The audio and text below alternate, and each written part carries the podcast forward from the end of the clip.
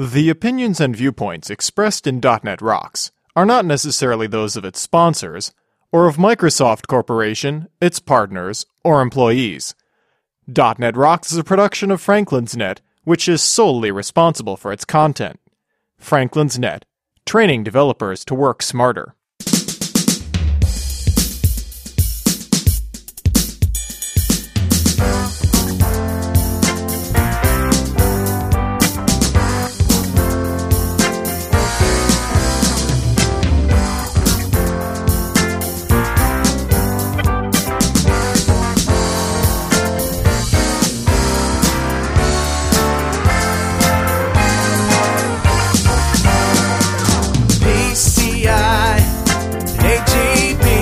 Hey, Rockheads.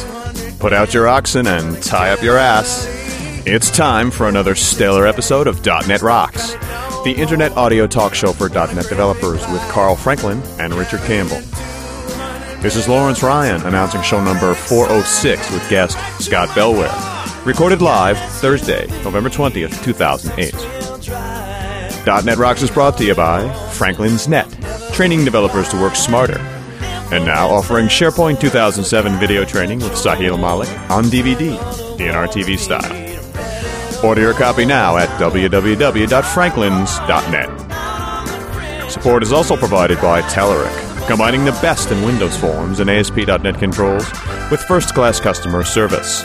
Online at www.telerik.com and by Data Dynamics, makers of ActiveReports.net, simple, powerful, and cost-effective reporting for Windows Forms and ASP.NET web applications. Online at www.datadynamics.com. Support is also provided by Code Magazine, the leading independent magazine for .NET developers. Online at www.code-magazine.com. And now, the man who rolled down the window on the highway and lost his clip on antlers, Carl Franklin. Hi, this is Carl Franklin, and I'm here with, Emmy And? Clara. and we're putting up the tree in the recording studio. We just wanted to wish you all Merry Christmas. This is our Christmas show. That's right, we're having a show on Christmas this year, and this was recorded at Oredev in Malmo, Sweden, where we talked to Scott Bellware. So, let's just roll the tape, shall we? Shall we? Sure. All right.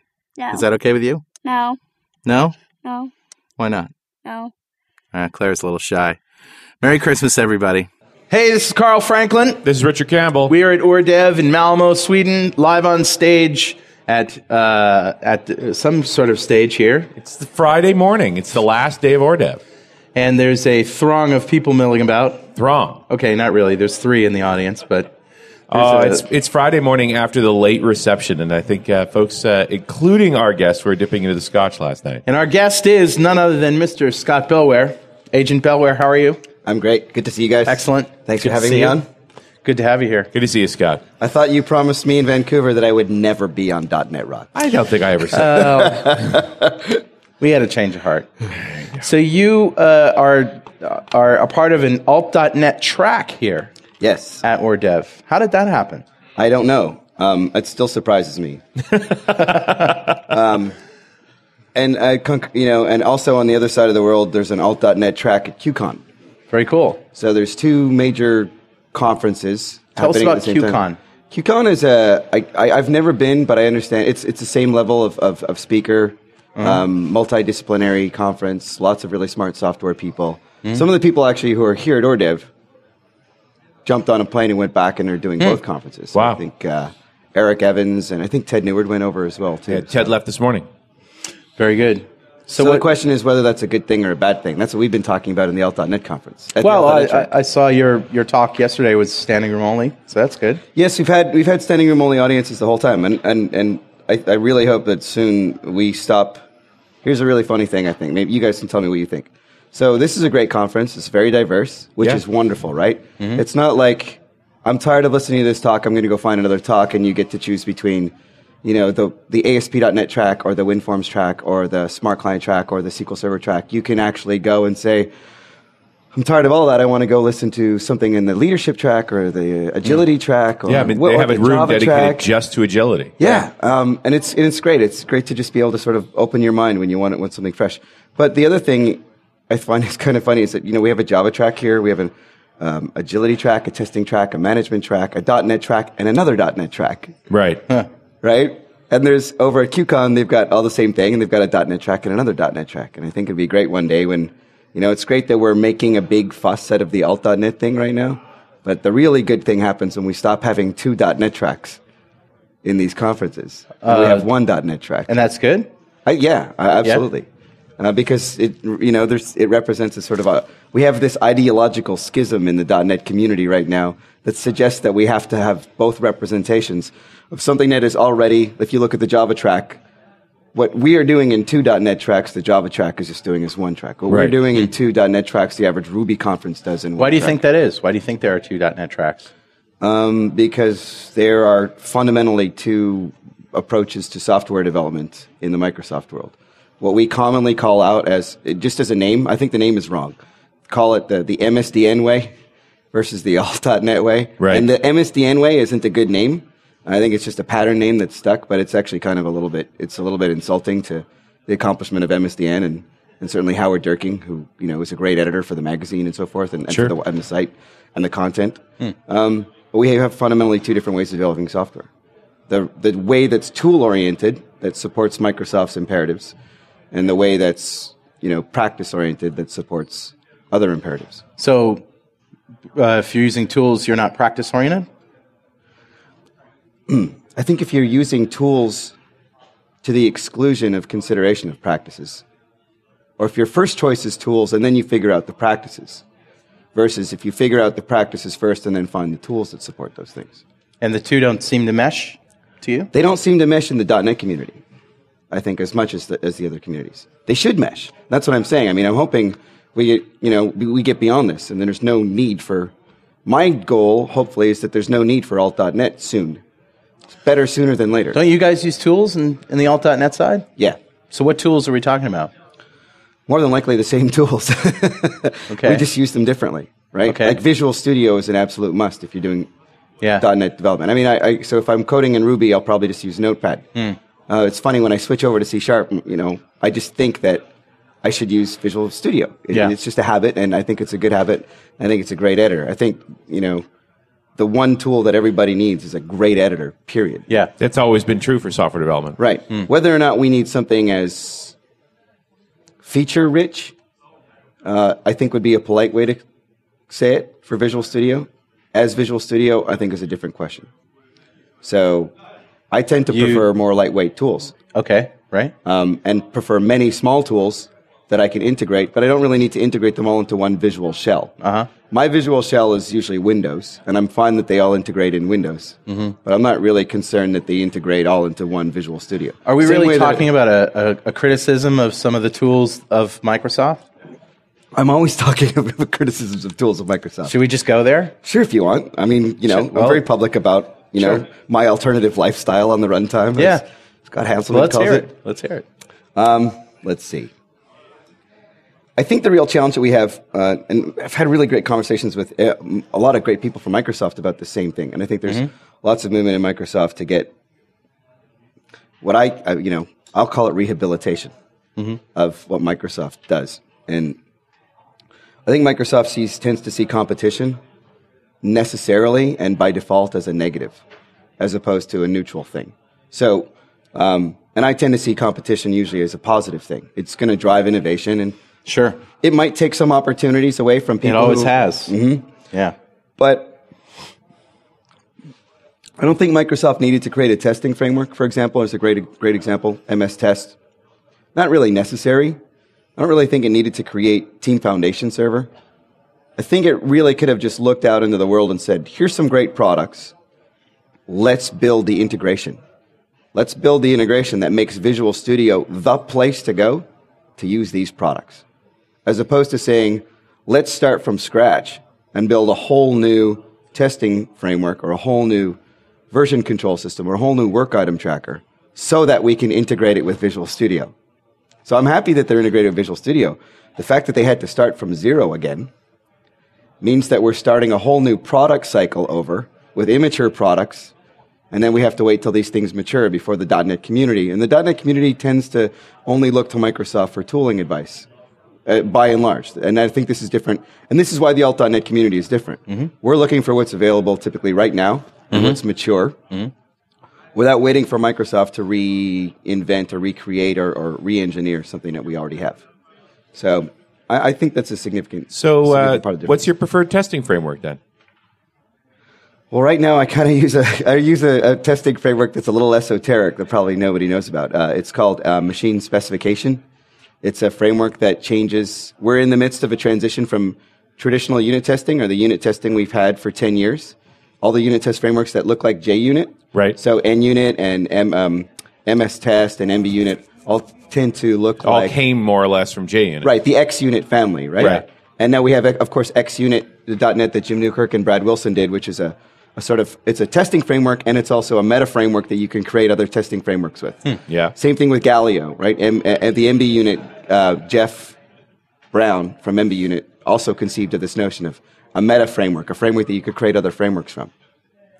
Um, and then we have this other thing going on called, you know, uh, there's two names for it, or two different sub practices behavior driven development and what a bunch of us call context specification, where we're taking the, the language of the business, where you might write a test method that says something like, you know, test, you know, foobar method throws exception, right?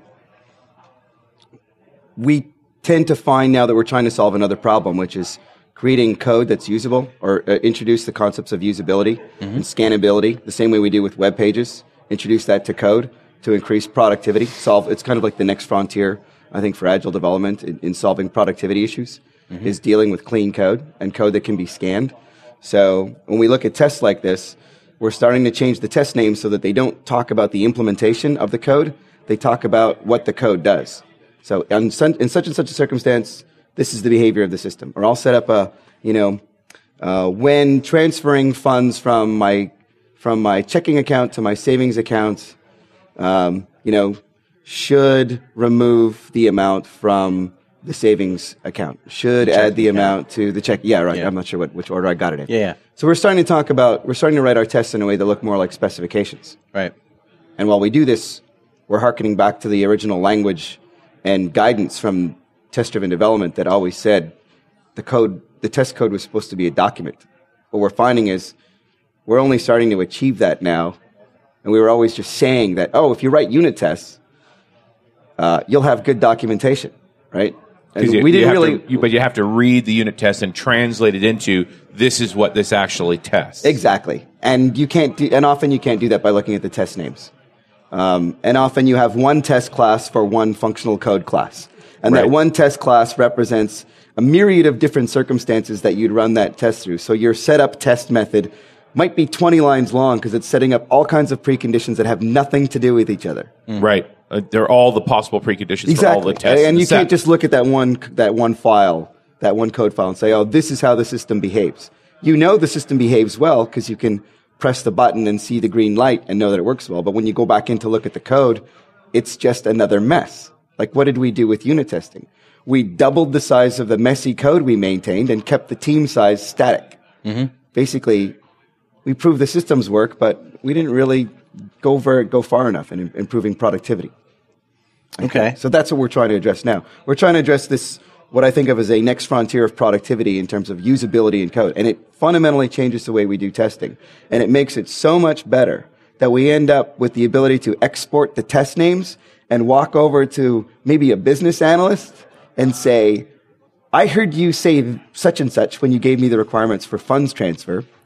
And here's what I wrote in the code. Can you take a quick look at this and tell me if I got it right? Because if my assumptions are wrong, let's nail that now. Because Right. it's going to be real cheap to fix right now.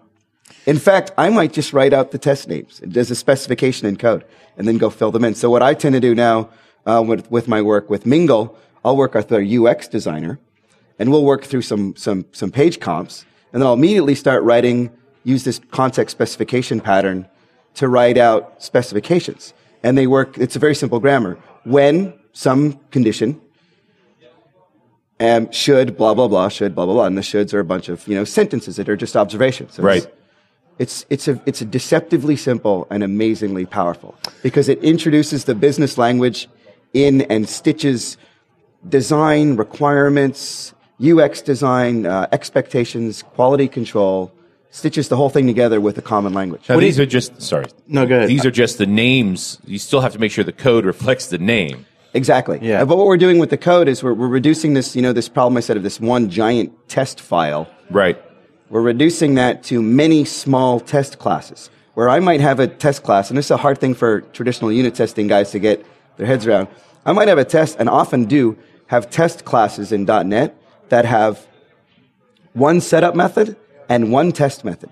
And that's it. Yeah, and I'm okay with that.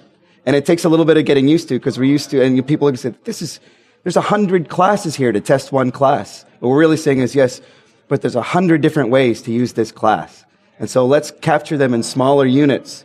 And it's really not smaller. The real issue here is I could write it in one file, one code class. Right. But the cognitive unit is small enough that I can glance at and understand rather than decipher. Right. You don't have to read so the the class- usability is way up. The, the class is more of an area of concern for testing than it is a uh, a specific the, the class that you're testing against. In fact, the one of the original experimental implementations we had for this, we just did it over the top of NUnit.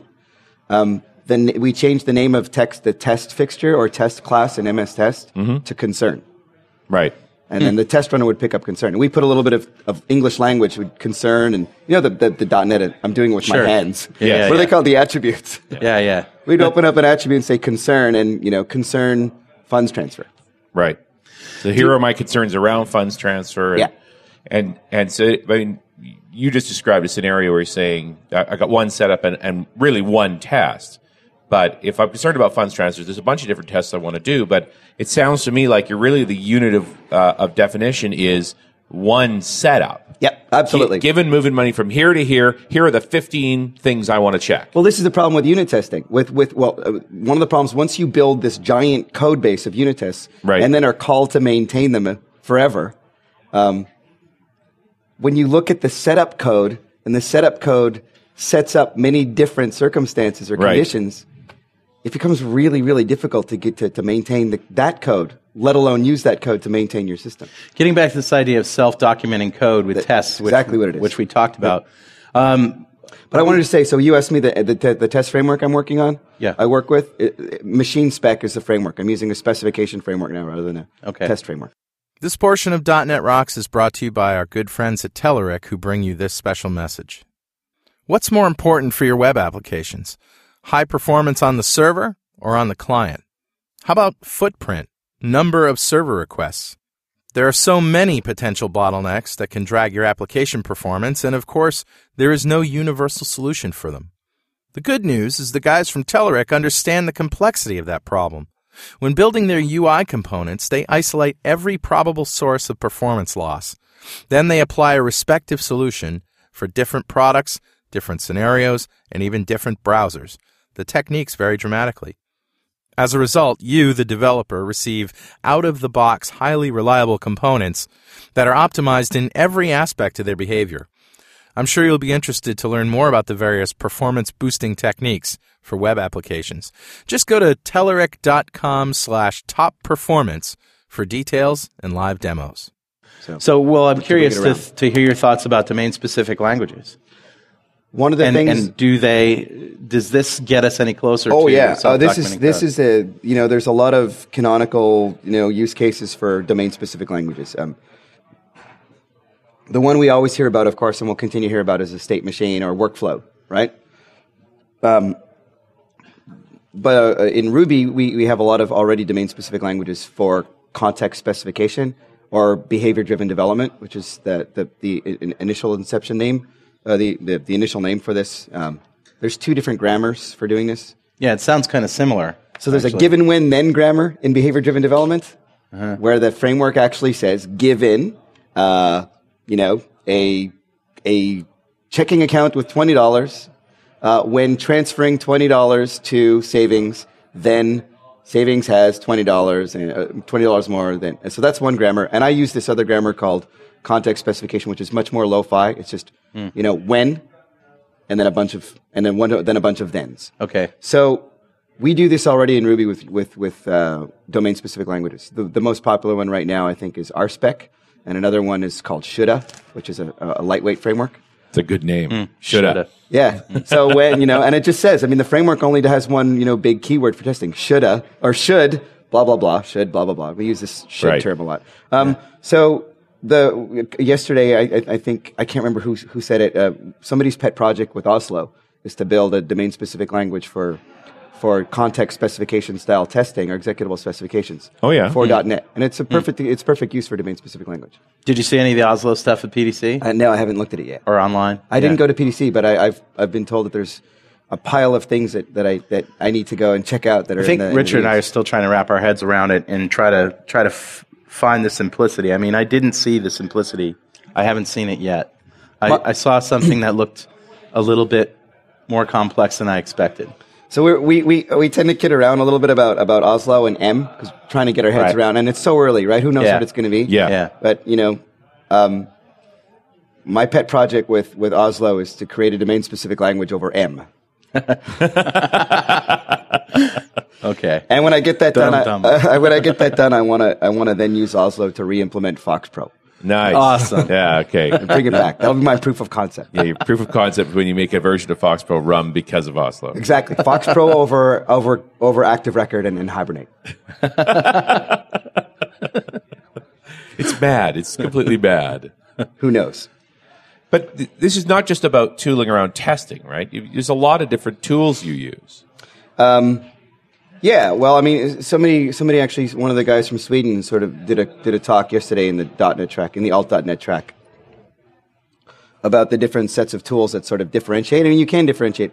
We tend to not use a lot of the Microsoft tooling because it tends to be, you know, NUnit existed for seven years. No, Right. not seven years.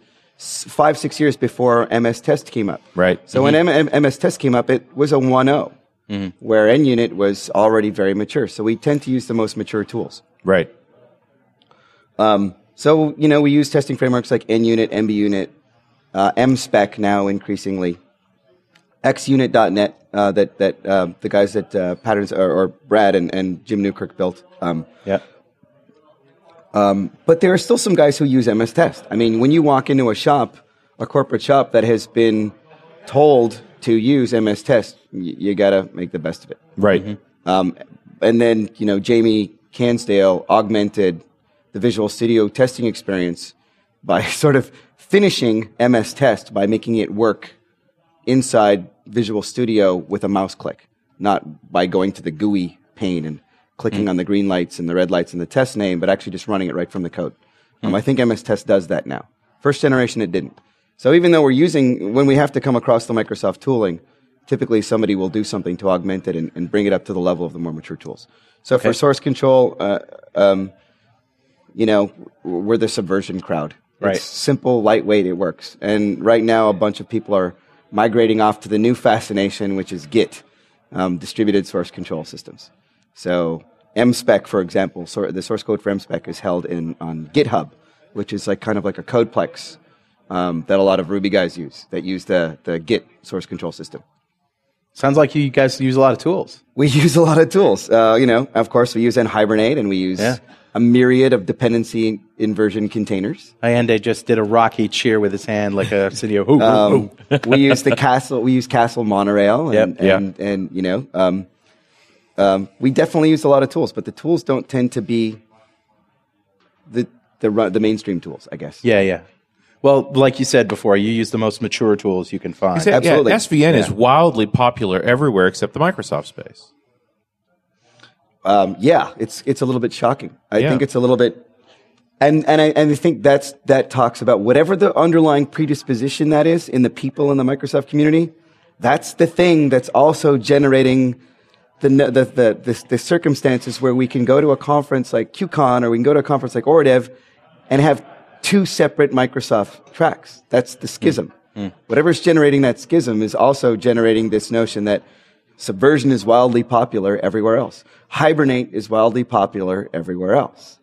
Um, but in the Microsoft space, I think customers are looking to Microsoft for guidance on what to do and when to do it. And I think that's fine. Um, but I think it means that Microsoft takes advantage when it doesn't have a test tool, it's didn't it waited till 2005 to tell the mainstream Microsoft customers that unit testing was a good thing. Uh, it waited till 2007 until Entity Framework was coming up and uh, LINQ to SQL was coming up to say that ORM is a good thing. Yeah, well, okay. I don't think this is where I would disagree a little bit. I don't think that's what they're saying by bringing out a product. I think they're saying the community is using these tools. We don't have one. We need one because we need to have something in that space that we can use. Fair enough. Yeah, I mean, it's just by seems not like, saying yeah. by not saying something, we're saying something, right? By Microsoft folks never talking about ORM till 2006, 2007. No, it's only because they don't have a product. But I think anybody well, exactly out anybody saying. out there in the in the .NET community doesn't take everything that Microsoft says as oh well Microsoft said it so it must be you know this must be the way it goes. I mean, there's a whole community around I think that- .NET with people including including Richard and I and the regional directors and the MVPs and But you guys and other, We don't just, just- by the nature of coming to a conference, toe the party line. you're kind of already in the in in sort of a different cast of characters. Yeah. By being a regional director, you're already in a different cast of characters. Yeah. We're just simply you and I and Richard. We're just simply not representative.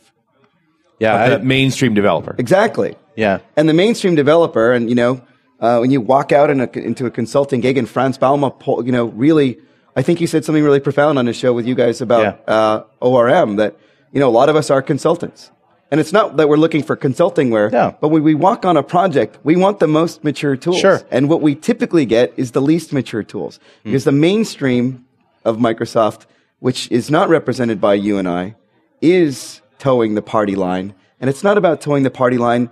It just doesn't know any better. Yeah. And it's looking to Microsoft. You think it's the guidance. path of least resi- path of least resistance for most uh, It's the companies? you know nobody got fired for buying IBM, right? The old Yeah. adage. And right? now it's not IBM, it's in that role. Microsoft, and then Right. and then in ten years it's going to be Google. But the interesting So- thing Yeah. is that all these products are all free. All those unit test frameworks are free. Yeah.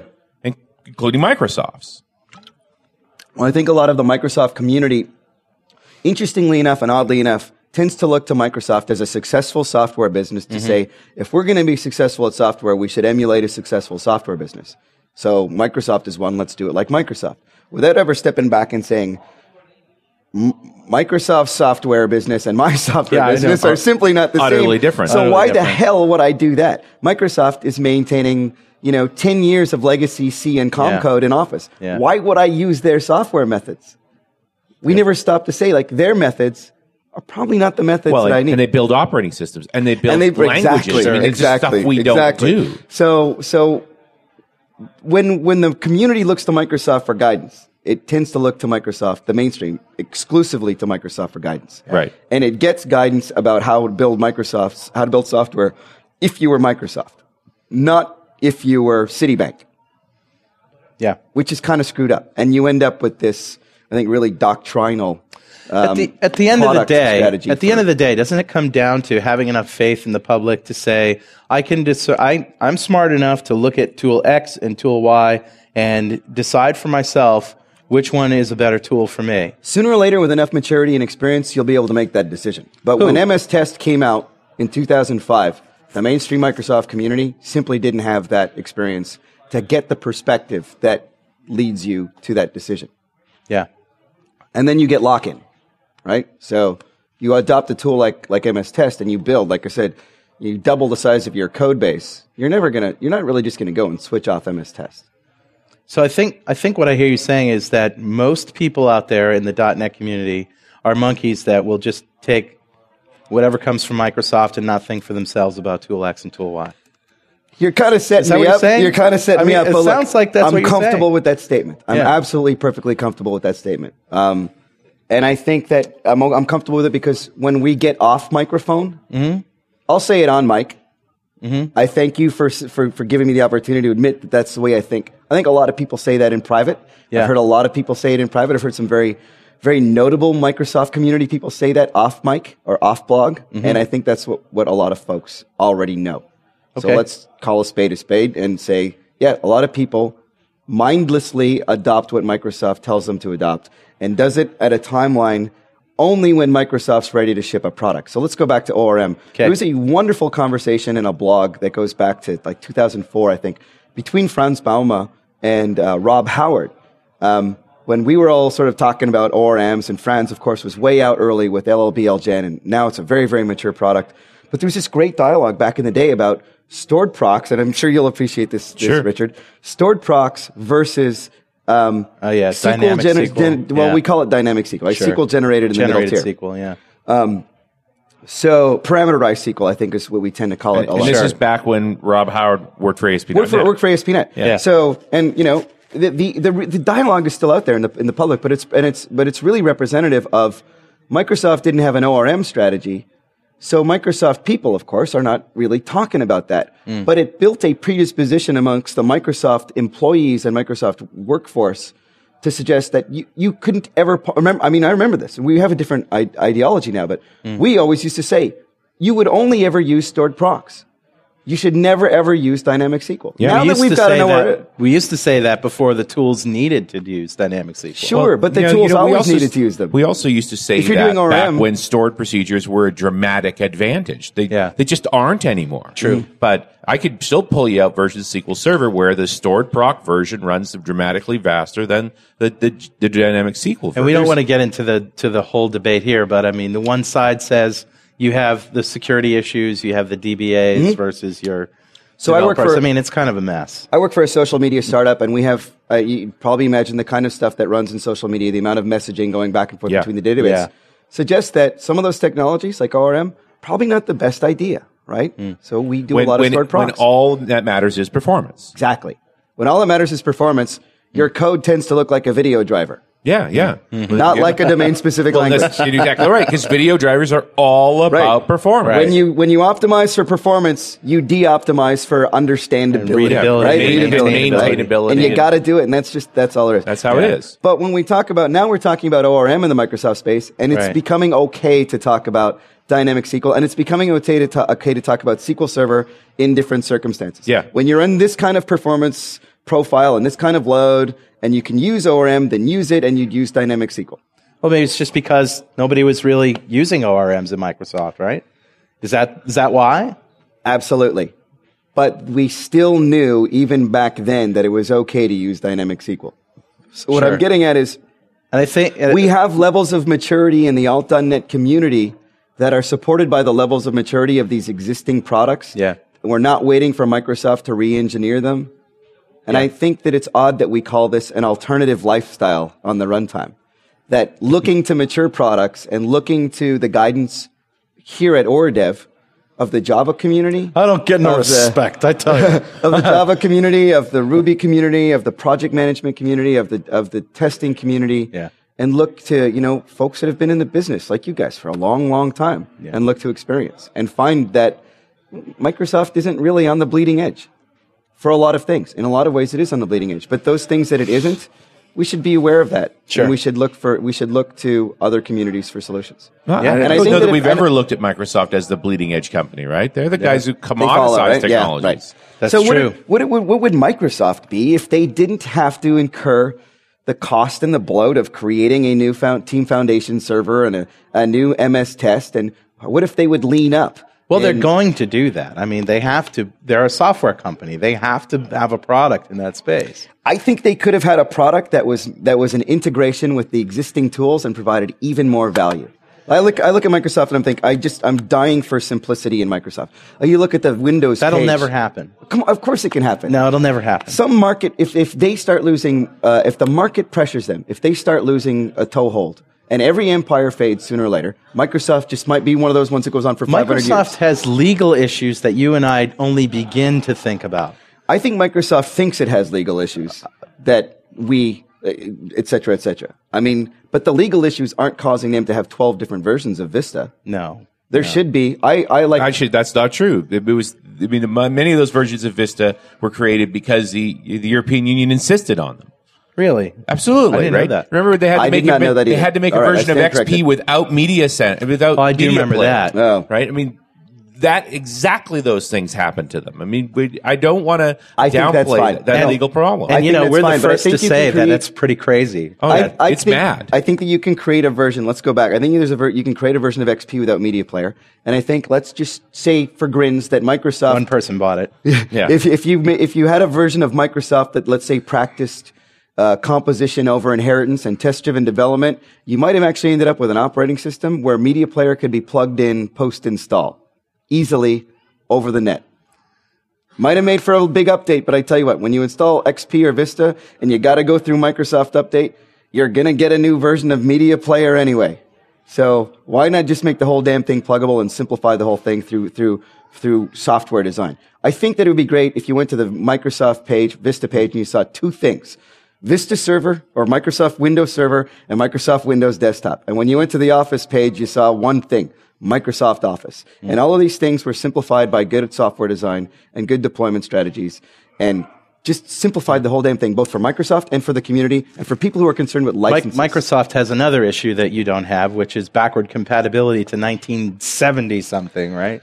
Yeah, you know, I, mean, kind of. the- you- you- I take a look at that's- take a look at Telerik. Okay, they've been a sponsor of our Mm-hmm. stuff. They ha- they had a significant advantage over other tool vendors because they started at .NET. They did not have a lot of legacy code. They had no com They baggage. had no baggage. I mean, the Microsoft has more baggage than any other software company. But I think it also is significantly uh, participating Which in slows it down. creating much of the baggage.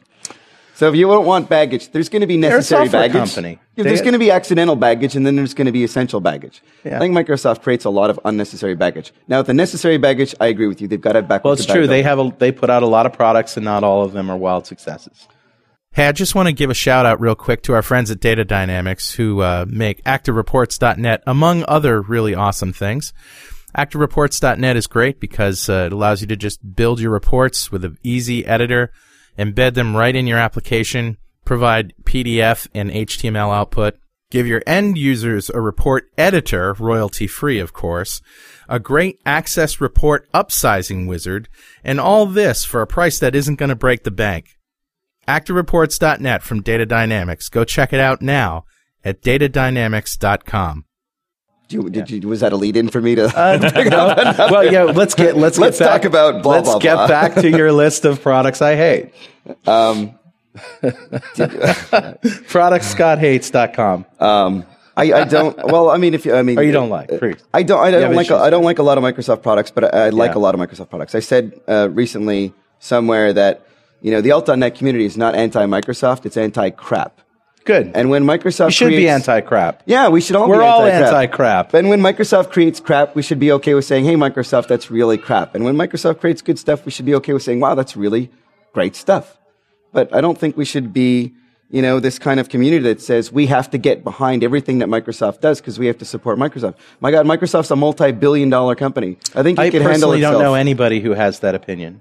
I know lots of people who have Yeah. the way you know it's it's a derogatory term. We call them the fanboys, right? There's a lot of Microsoft fanboys out in the Yeah, world. I don't know anybody who has that. I honestly don't. And I met hundreds and hundreds, maybe even thousands of people in this business, and and most of the people that I talk to say, well, you know, I like this about this product. I don't like this. Maybe they could do this a little bit better. You know, these are my suggestions. Uh, I'm going to use this product because I don't like this product. I didn't use Vista for the longest time, and let's face it. You know, when that thing came out, it was very, very difficult to use.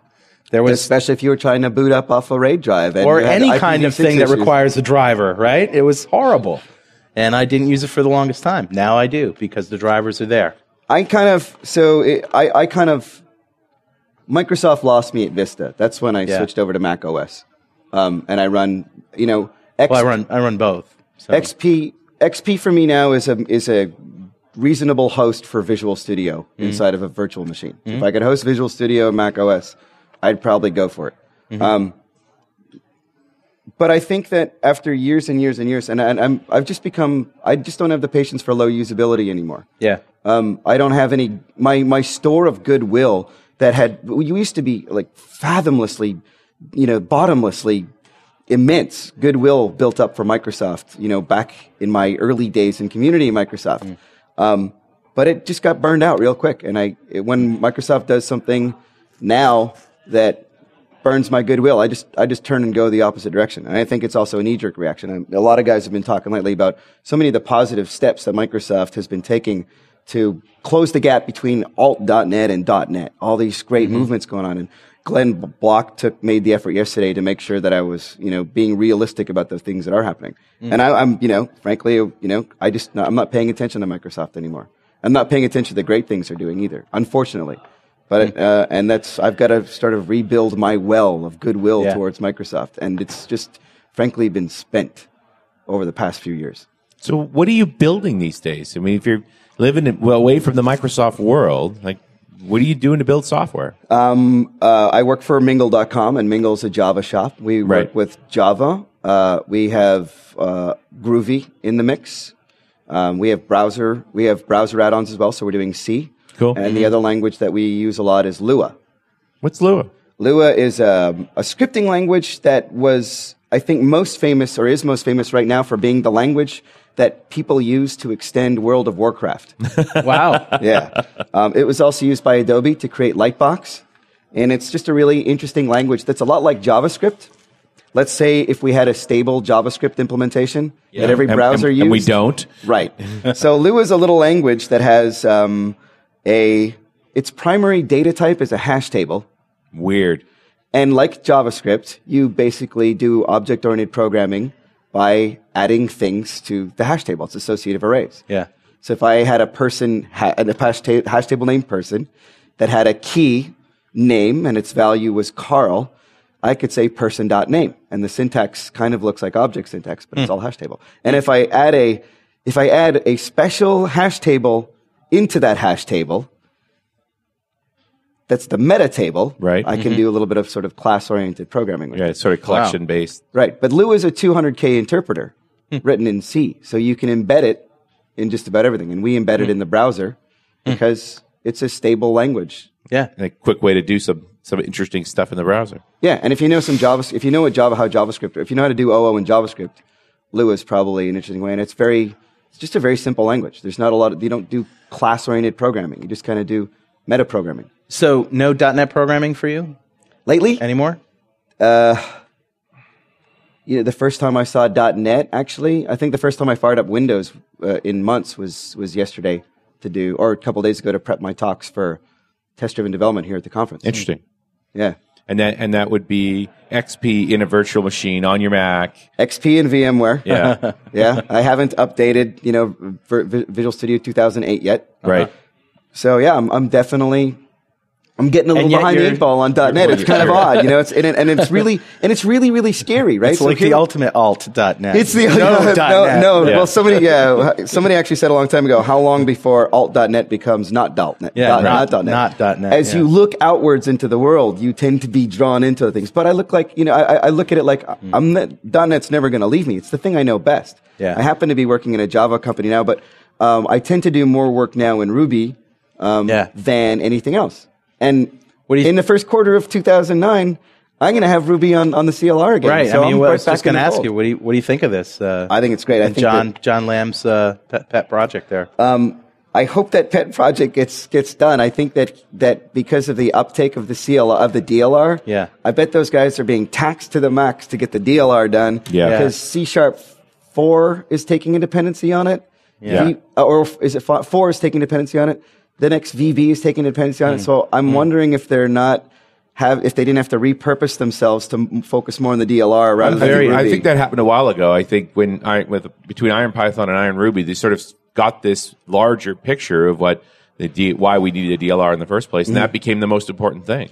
I think I think those languages. I mean, you know, I've I've heard you guys talk about it on the show about when it always comes down to this dynamic programming thing, and Yeah. there's no compiler, and how do you deal with that? And well, I think we settled well that and good. issue. It's you without tests, without test driven development, you're really asking for trouble. You're done. Yeah, you're done. baked. Yeah. So, um, and it was all well and good while we were talking about Ruby, right? I remember Yeah. this this conversation Right. that you guys were having was like it's all well because it's this theoretical thing that happens to Ruby programmers yeah. until we get to C sharp four. Yeah. And the next and VB next, which I, I'm not sure what the ver, the version Yeah. number is, right? VBX, I think they were calling it a couple years ago. I think it will be ten. But Is it? Yeah, Yeah, I think it'll be 10. where we have dynamic programming in C sharp. It's like, uh oh. You know, those those things that those little nightmares that we thought were going to be isolated to the Ruby space are not. They're going to they're Well, coming you home to know. Well, I, I tend to think that the people who are into dynamic languages will use those features, and I, I, I don't believe that the whole language is going to change to be dynamic. I mean, I think you No, you still have to. you- s- I think you got to switch it on. yeah, you got to right? switch it on. You got to know dynamic you're using it. Yeah. But I also find it interesting that C sharp is becoming this sort of uh, everything language. There's a C++. li- there's a little there's a little lambda in there. There's going to Yeah. be a little dynamic Yeah. in there. There's a little functional in there. Like Yeah. it's a very interesting language. It certainly is. Uh, Anders is uh, is willing to take on anything to, to make that that the, the language of choice. Y- Except uh, XML literals, Yeah, well, interesting, It's true. it? right? And So- they won't do that. No, and I don't. And I don't. I don't. I, I actually don't think they should because I think XML is a technology that's captured in a moment in time, and its time is probably on on on the. I mean, we're gonna have XML for a long time. Yeah. But I don't. I mean, we're kind of looking at other things. One a good way to look at domain specific languages is to look at configuration. So the other great use case for for DSLs is configuration. Um, and you could look at web, and everyone's, uh, I think, is on the shows I've actually, I've even said web.config is essentially a DSL Yeah. right? Yeah. But it's a DSL with a lot of repetition. Yes. Um, and you can't do any logic in, in, in, in yeah. there. You can't do any conditional branching in a web config. Right. So, you know, we'll see, we'll see DSLs replace XML configuration more than likely. And we already see that Oren created a language called uh, Binsor, which is a configuration language written in Boo for the, the Castle Windsor. the guy's out of control.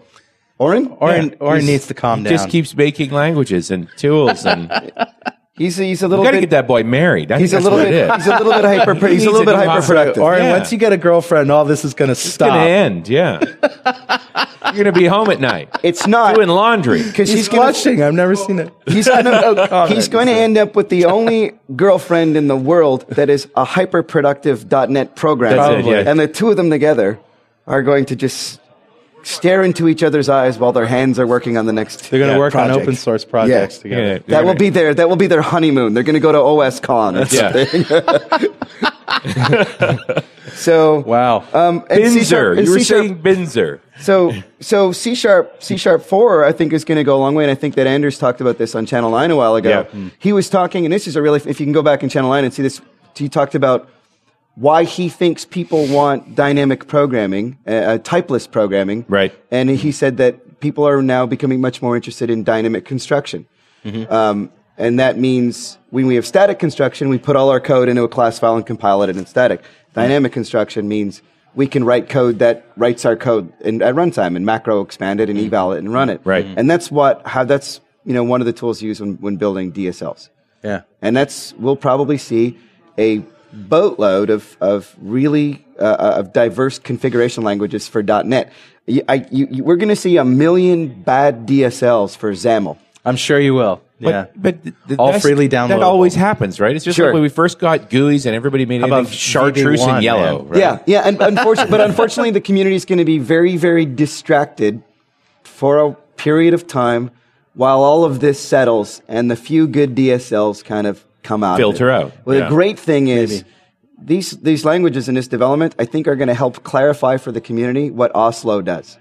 And if we went, because Oslo is basically going from nothing to external DSLs. Mm. and an right. external DSL, you got to redefine the whole language. Right. Right. So we're going to have five million programmers redefining an if statement and a while loop because you got to redefine the whole language.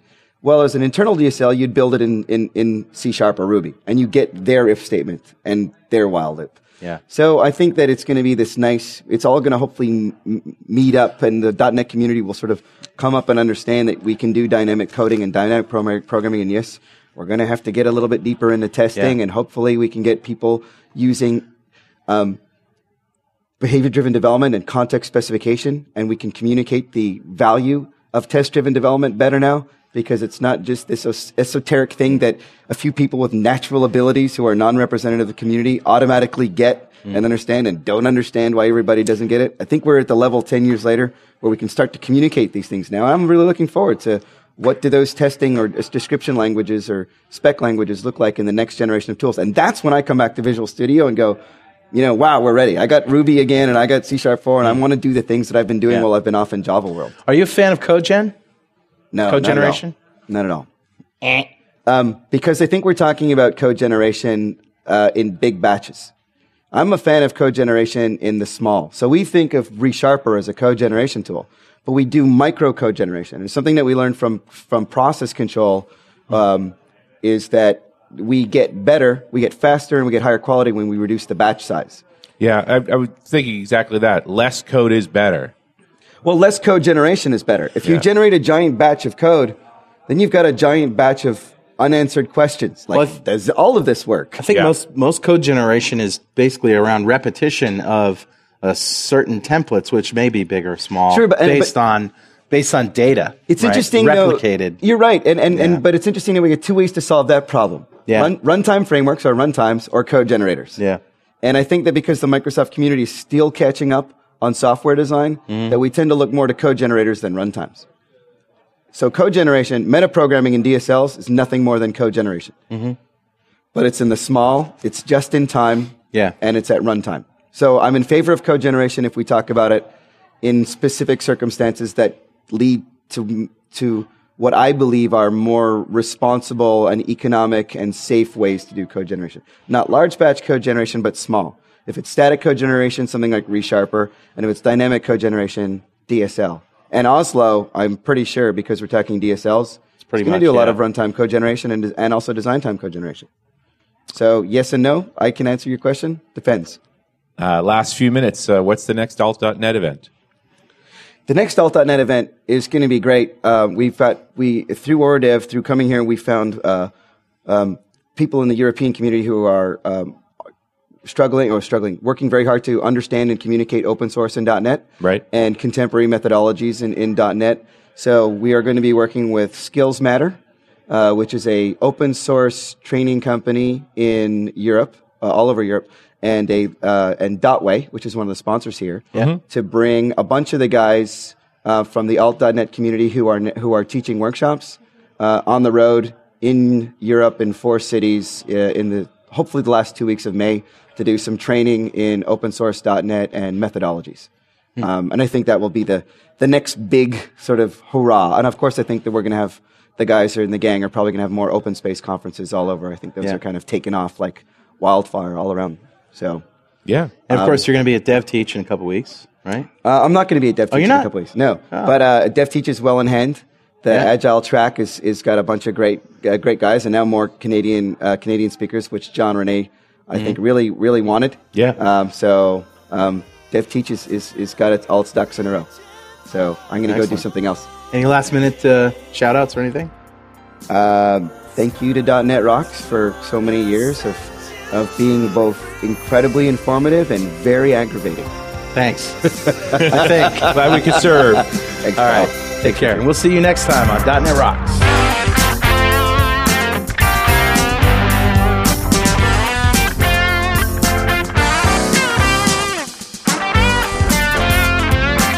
.NET Rocks is recorded and produced by PWOP Productions, providing professional audio, audio mastering, video, post-production, and podcasting services. Online at www.pwop.com.